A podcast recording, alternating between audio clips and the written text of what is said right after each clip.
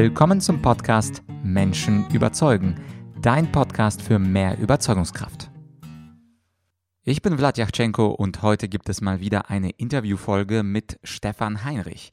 Stefan ist ein Speaker-Kollege von mir und vor allem Verkaufsexperte. Und das Interessante ist, wir beginnen das Interview gleich mit einer interessanten Feststellung, dass nämlich niemand gerne überzeugt wird, aber wir dennoch alle überzeugen wollen. Die, der Podcast heißt ja auch Menschen überzeugen. Und wenn man sich das wirklich überlegt, äh, möchtest du überzeugt werden oder möchtest du eher überzeugen? Also ich glaube tatsächlich letzteres. Und wir werden auch darüber sprechen, was das für den Prozess des Überzeugens bedeutet. Aber ganz der Reihe nach, Stefan ist jemand, der in kurzer Zeit sehr viel Content gibt.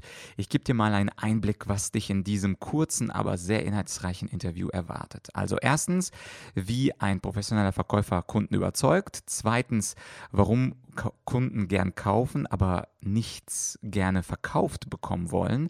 Anschließend äh, drei Dinge, die man vor einem Überzeugungsprozess verstehen sollte, nämlich Problem, Schmerz und Erwartungen.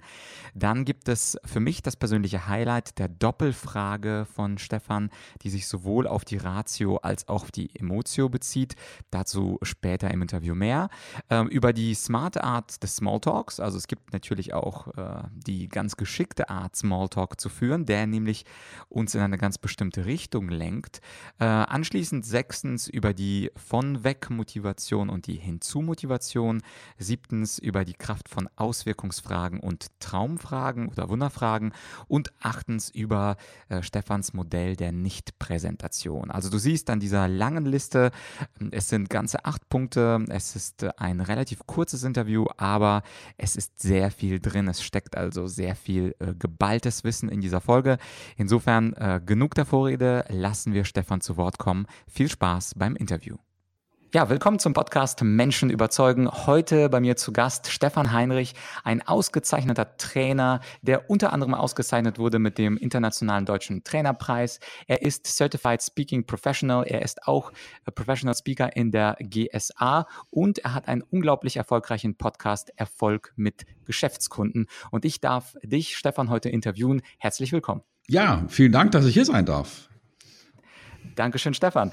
Du als professioneller Verkäufer weißt ja, wie man Kunden überzeugt, wahrscheinlich auch, wie man Kunden in schnellster Zeit überzeugt.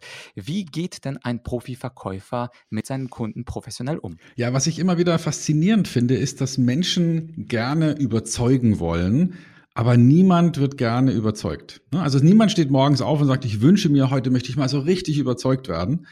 Das, das kommt nicht vor. Also niemand möchte seine Meinung ändern, aber ganz viele Leute wollen anderen ihre Meinung ändern und das, da ist irgendwo ein Wurm drin. Das funktioniert nicht. Ich halte das für schwierig. Ich denke, dass wir als Verkäufer gar nicht wirklich verkaufen können. Wir können nur verschiedene Methoden anwenden, damit wir dem Kunden zeigen, wie er sich entscheiden sollte. Aber die Entscheidungskraft, die können wir dem Kunden nicht abnehmen. Hm, verstehe. Da würde natürlich alle interessieren, äh, was sind das denn für Methoden? Vielleicht kannst du zwei oder drei uns mitteilen, was ein Profiverhandler oder Profiverkäufer macht. Na naja, gut, zunächst mal ist es ja so, dass, dass dieser Begriff von Verkaufen und Kaufen so geprägt ist, dass der Verkäufer angeblich irgendetwas tut, damit der Kunde kauft. Aber wenn man ganz genau hinguckt, dann wird man schnell feststellen, das stimmt ja gar nicht. Also ähm, niemand von uns, wenn wir jetzt eine größere Anschaffung gemacht haben, was weiß ich, vielleicht einen neuen Fernseher oder ähm, vielleicht ein neues Auto oder sowas oder nur eine Couch, dann kämen wir ja niemals auf die Idee, die Freunde einzuladen und dann zu sagen, schau mal, was mir verkauft worden ist. Ja, sowas sagt mhm. man ja nur, wenn man sozusagen dem Verkäufer irgendetwas Übles unterstellt und sagt, ja, der hat mir das verkauft und das ist war nix. Aber wenn man sich selbst entschieden hat und stolz darauf ist, dann sagt man nicht, das wurde mir verkauft, sondern man sagt, ich habe das gekauft. Und da ist viel Wahrheit drin. Also der Kunde kauft, der Kunde trifft die Entscheidung und wir als Verkäufer können ihm dabei helfen, eine gute Entscheidung zu treffen. Und das was Kunden am besten wissen, ist das, was sie bereits jetzt denken. Das klingt erstmal profan und langweilig, aber wir sind ja Experten darin, was unsere aktuelle Meinung ist. Und nichts ist für mich klarer als meine Denkweise und meine Meinung. Und gute Verkäufer sind in der Lage, erstmal zu verstehen, bevor sie versuchen, irgendetwas zu verändern. Ja, also ich sage ganz, ganz billig, jeder Lehrling, jeder Azubi in der, in der Spedition weiß, dass in einen Frachtbrief nicht nur der Bestimmungsort muss, sondern auch der Abholort.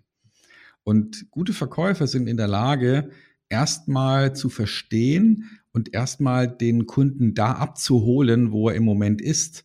Und erst wenn das gegeben ist, kann die Reise beginnen, irgendwo anders hin. Also wir können Menschen nur dann bewegen, wenn wir verstanden haben, wo sie heute stehen. Mhm. Das erinnert mich ganz stark an äh, Stephen R. Covey, der geschrieben hat, Seek first to understand, then to be understood. Also versuche erst zu verstehen und dann verstanden zu werden. Die Frage für die Praxis ist natürlich, wie viel Raum gebe ich denn dem anderen? Es gibt ja manchmal Labertanten, die ohne Wenn und Aber, ohne Punkt und Komma reden. Und die Frage ist, wie viel sollte ich denn zuhören und wann mache ich einen Schnitt? Na gut, also die die Technik dazu, die Methodik dazu wäre, dass man sich vornimmt als Verkäufer drei Dinge erstmal zu verstehen, nämlich was ist das Problem aus Sicht des Kunden? Was ist der Schmerz, der mit diesem Problem zusammenhängt? Und welche Zukunftserwartung hat der Kunde? Das sind so die drei wesentlichen Themenfelder. Ich frage dann auch mit einer bestimmten Art, mit einer bestimmten Fragemethodik also ich kann ja mal ein Beispiel machen. Angenommen, ich möchte dir jetzt ein Verkaufstraining verkaufen, dann würde ich erstmal deinen Fokus, deinen Denkfokus auf deine verkäuferischen Fähigkeiten lenken, um dann zu verstehen, was sind für dich ähm, harte, rationale Fakten, die damit zusammenhängen und was sind deine Emotionen.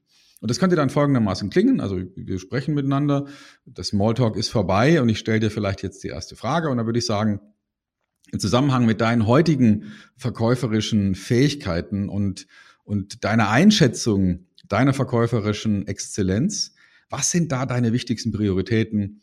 Was liegt dir da besonders am Herzen?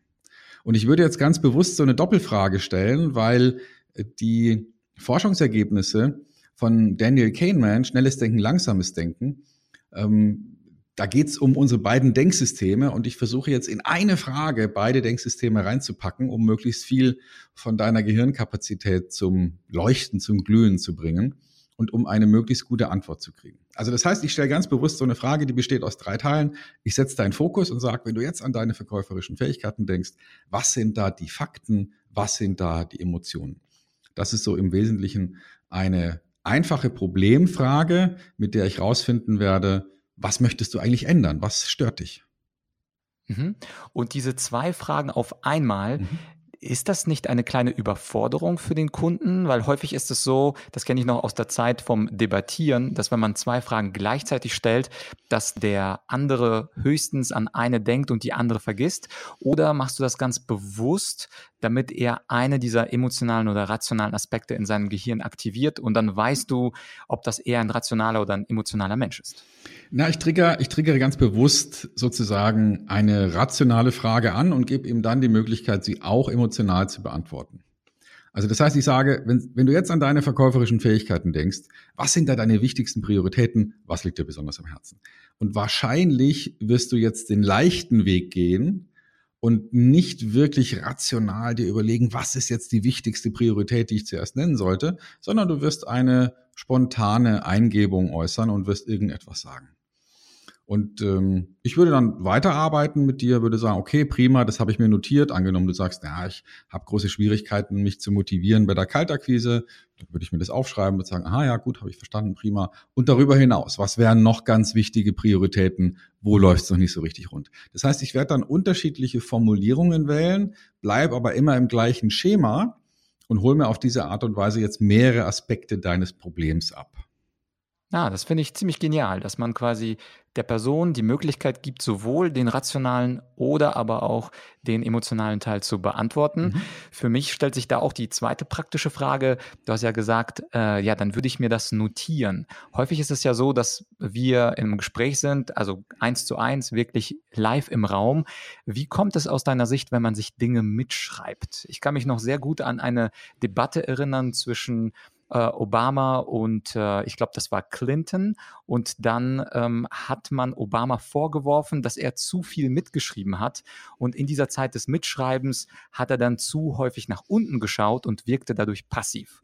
Jetzt sind wir natürlich selten im TV-Duell um die US-Präsidentschaft, aber ich glaube, der Punkt ist klar. Ist das Mitschreiben förderlich, wenn ich jemanden im ganz normalen Gespräch vor mir habe? Oder würdest du sagen, versuchen sich die Dinge zu merken?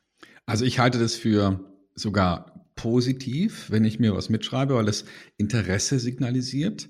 Ich bin ja jetzt nicht unter Beobachtung von Dritten als Verkäufer, sondern ich bin ja im Dialog meistens mit einem oder mehreren Personen auf der Kundenseite. Und wenn ich mir Notizen mache, denke ich, wirkt es in erster Linie so, dass es mich wirklich interessiert und dass ich auch wirklich verstehen will, was da gesagt wurde. Und deswegen aus meiner Sicht ganz klar positiv. Ich muss ja nicht jetzt einen Eindruck abgeben, wie bei einer TV-Diskussion, an unbeteiligte Zuschauer und denen irgendein Gefühl geben.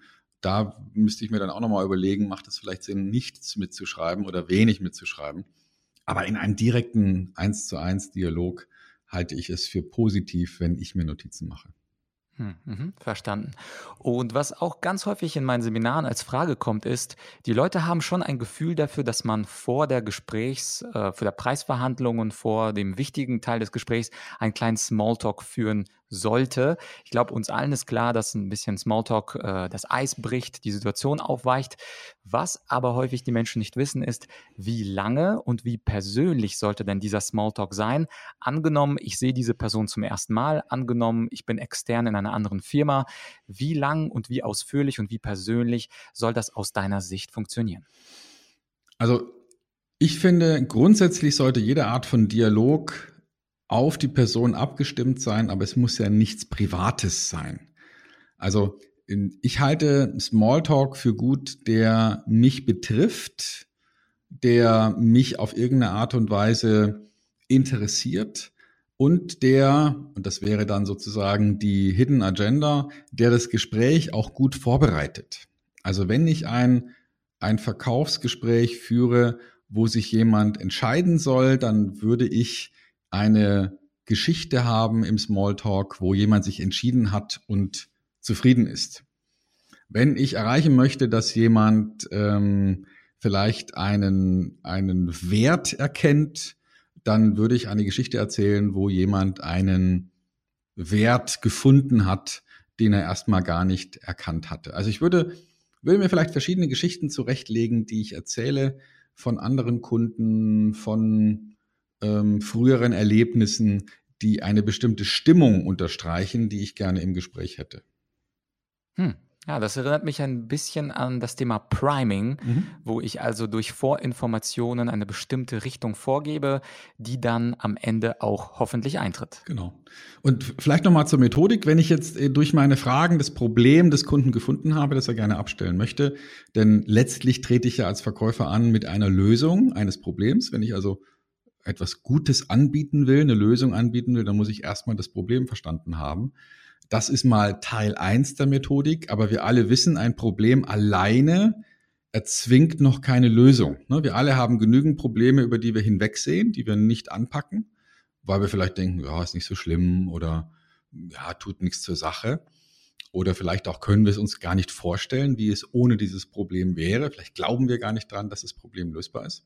Und deswegen müssen wir als Verkäufer jetzt psychologisch gesehen noch zwei Dinge anpacken, nämlich die von weg Motivation und die hinzu Motivation. Also wir haben jetzt das Problem gefunden. Es könnte jetzt im Verkauf zum Beispiel sein, ähm, ich kann mich nicht motivieren, Kaltakquise zu machen. Oder ähm, ich habe Angst davor, Nein zu sagen, wenn der Kunde einen, einen Nachlass fordert. Ja, das könnten so typische Probleme sein. Und jetzt lautet die Frage, was kostet dich das Problem? Ja, also welche Auswirkungen hat das Problem für dich? Jetzt mal angenommen, du könntest das Problem lösen und verschiebst es aber nochmal auf die lange Bank. Was bedeutet das für deine Karriere, für deine Bilanz, für dein Einkommen? Ähm, ich würde jetzt sozusagen Auswirkungsfragen stellen. Ich, mich würde jetzt interessieren, was bedeutet denn dieses Problem ganz konkret für dich? Die meisten Verkäufer scheuen sich vor diesen Fragen, weil sie unangenehm sind. Man, man hat das Gefühl, oh, da gehe ich jetzt echt, gehe ich jetzt jemand auf die Nerven damit oder jetzt, jetzt bedrohe ich jemand fast schon, wenn ich sage, was kostet sie dieses Problem? Oder jetzt mal angenommen, sie könnten das Problem lösen und packen es aber nicht an. Was bedeutet das für ihre Karriere? Solche Fragen, da haben viele Verkäufer Angst davor. Aber das sind ganz hervorragende Fragen, um wirklich herauszufinden, wird der tatsächlich eine Entscheidung treffen?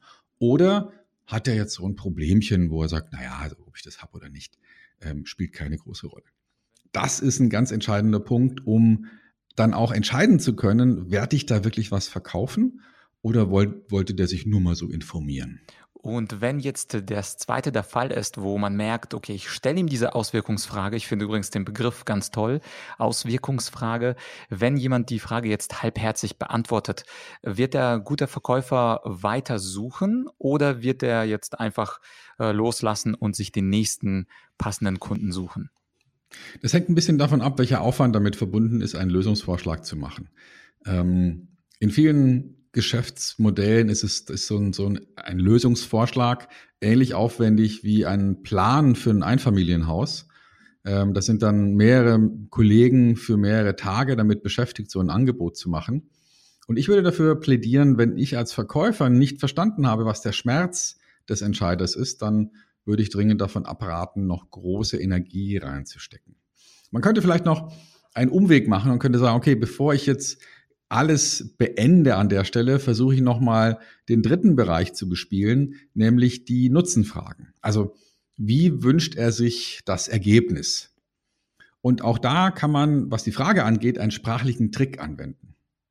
Wenn ich jemanden frage, wie wird es sein, also wenn ich sozusagen seinen Blick in die Zukunft richte, könnte es sehr wahrscheinlich sein, dass er sagt, ja, das weiß ich ja noch nicht oder das kann ich noch nicht einschätzen. Also angenommen, ich würde dich jetzt fragen, was würde dir denn so ein Verkaufstraining idealerweise bringen? Wie viel mehr Umsatz würdest du denn dann machen? Dann könnte es sehr gut sein, dass du dich rauswindest und sagst, ja, schwer zu sagen, das kann ich nicht beurteilen. Aber wenn ich jetzt einen kleinen sprachlichen Trick anwende, wenn ich jetzt beispielsweise sagen würde, ähm, Mensch, Vlad, jetzt stell dir mal vor, heute in einem Jahr sprechen wir nochmal miteinander. Und du blickst zurück auf das beste verkäuferische Jahr deines Lebens. Alles hat geklappt, was du angepackt hast. Es hätte gar nicht besser laufen können. Wie wird sich das ganz konkret auf deinen Jahresumsatz auswirken? So, jetzt ist wesentlich wahrscheinlicher, dass ich von dir eine gute Antwort kriege, weil ich habe dich erstmal entführt in so ein Traumland. Ich habe gesagt, jetzt mal angenommen oder stell dir vor, wir, wir setzen uns in die Zeitmaschine und fahren mal sechs Monate in die Zukunft und schauen zurück auf ein halbes Jahr, in dem wirklich alles funktioniert hat. Also ich gehe erstmal in die Fantasy, dann verstärke ich deine, deine positive Sichtweise und sage, stell dir vor, es hat alles wunderbar funktioniert. Und dann erst stelle ich die konkrete Frage, wie viel mehr Umsatz wirst du gemacht haben?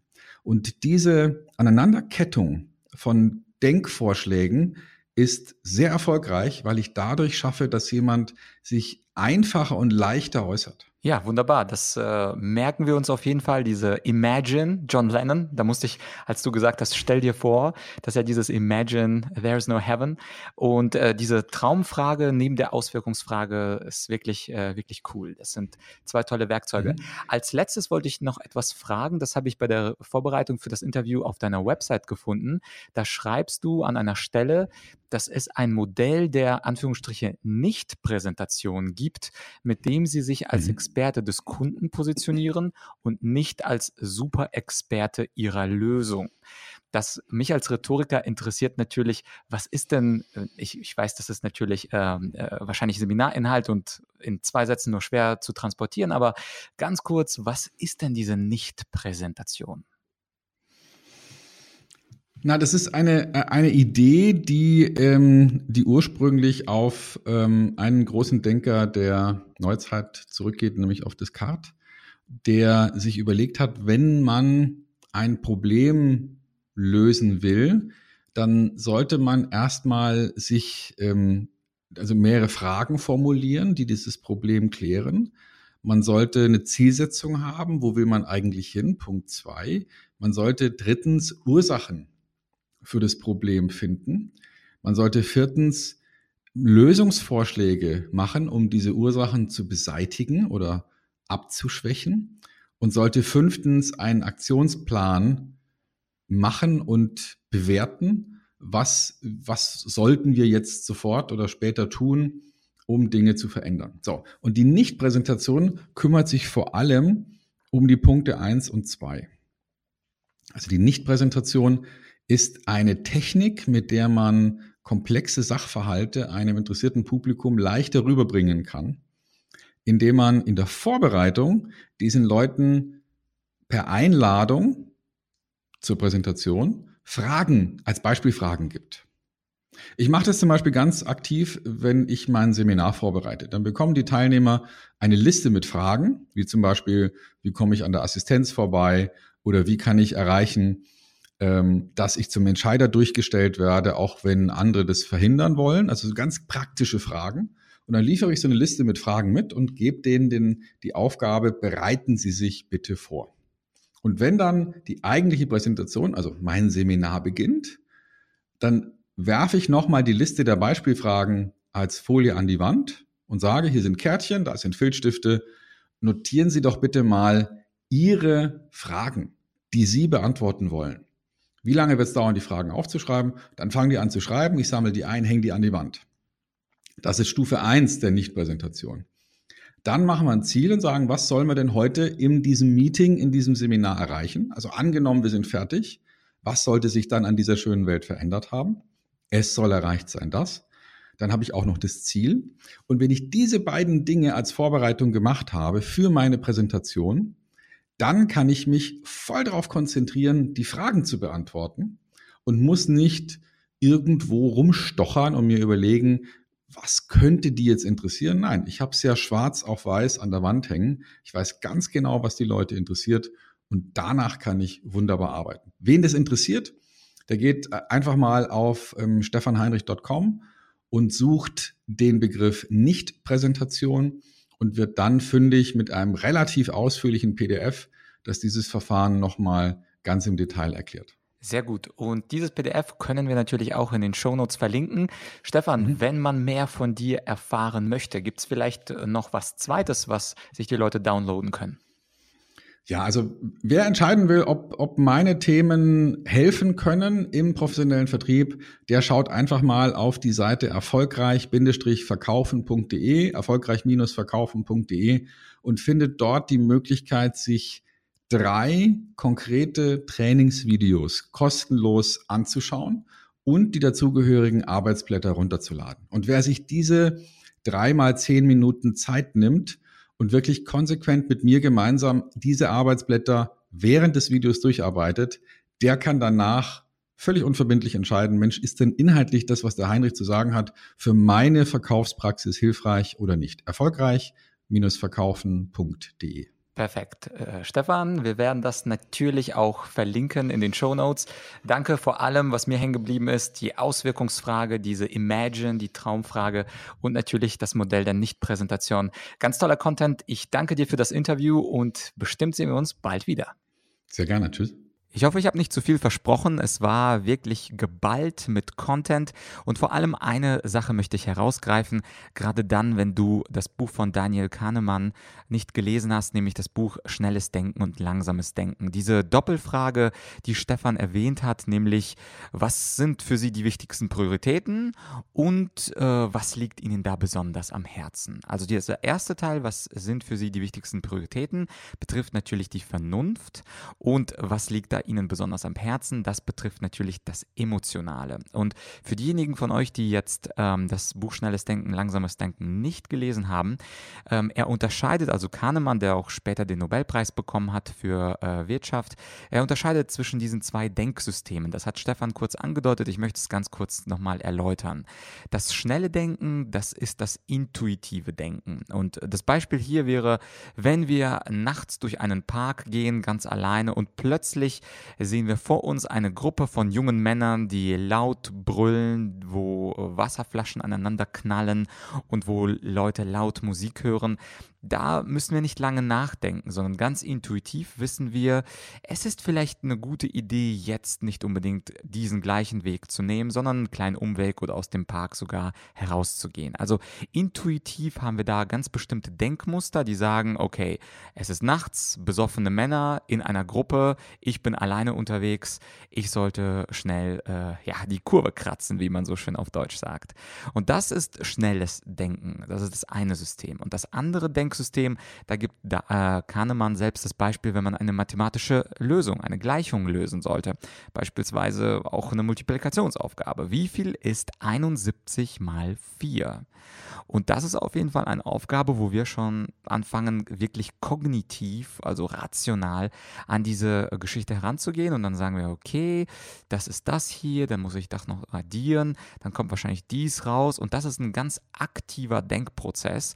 Und das nennt Kahnemann langsames Denken. Und wenn die Matheaufgabe für dich zu leicht war, könnte man ja auch sagen 72 mal 94. Und plötzlich äh, musst du, auch wenn du gut im Kopf rechnen bist, musst du auch du langsam nachdenken und langsam die Zahlen miteinander multiplizieren. Und das sind die zwei Systeme, System 1 und System 2, die Kahnemann beschreibt und die oder mit denen wir ganz allgemein im Leben ausgestattet sind. Und wenn wir keine Zeit haben, äh, dann nehmen wir dieses schnelle Denksystem, das intuitive, also Kahnemann nennt das bestimmte Heuristiken, die automatisch funktionieren. Viele Leute, also gehe ich dem zum Beispiel aus dem Weg. Und das langsame Denken, das ist wie gesagt das aktive Nachdenken. Und in einem solchen Gespräch haben wir, also jeder von uns, die Möglichkeit, entweder unser schnelles Denken anzumachen oder unser langsames Denken anzumachen. Und es gibt unterschiedliche Persönlichkeitstypen. Die Zahlen, Daten, Fakten Menschen, die sind natürlich diejenigen, die äh, lieber das kognitive, langsame System nutzen. Die intuitiven Menschen, die fühlenden Menschen sind diejenigen, die äh, normalerweise das schnelle Denken ähm, äh, nutzen. Und das äh, und diese doppelte Frage, also was sind ihre wichtigsten Prioritäten? Und äh, was liegt da Ihnen besonders am Herzen? Diese Doppelfrage hat eben diese beiden Denksysteme, schnelles Denken und langsames Denken, in einem in Kürze. Und das ist das Geniale, wie ich finde, an, an, an Stefans Frage. Er aktiviert quasi beide Denksysteme, er gibt der Person die Möglichkeit, sowohl sein langsames als auch sein schnelles Denken anzukurbeln. Und aus der Antwort heraus kann ich dann selber sehen, ist dieser Mensch jemand, der in dieser konkreten Situation eher das langsame oder das schnelle Denken nutzt benutzt und dementsprechend kann ich dann meine weiteren Argumente und meinen Überzeugungsprozess gestalten. Also das ist auf jeden Fall etwas, was ich aus dieser Folge ganz aktiv mitnehme, nicht nur in meine Verkaufsgespräche und in meine Seminare, sondern natürlich auch in mein Privatleben, denn auch da nutzen Menschen manchmal das langsame und manchmal das schnelle Denken. Also dazu, wie gesagt, diese kleine Ausführung. Natürlich empfehle ich auch das Originalbuch dazu von Kahnemann, Schnelles Denken, äh, langsames Denken. Ich glaube, auf Englisch heißt es Thinking Fast, Thinking Slow. Und das kann man natürlich bei Amazon holen. Und die Links die, ähm, und die Verweise, die Stefan äh, erwähnt hat, die gibt es dann in der Beschreibung. Also einfach auf argumentorik.com slash podcast und dann einfach suchen nach Heinrich und dann werden die Links aufpoppen. Das war's also für dieses Mal. Wir hören uns äh, nächste Woche zu einer nächsten Podcast-Folge. Ich wünsche dir ein schönes Wochenende. Bis bald, dein Vlad.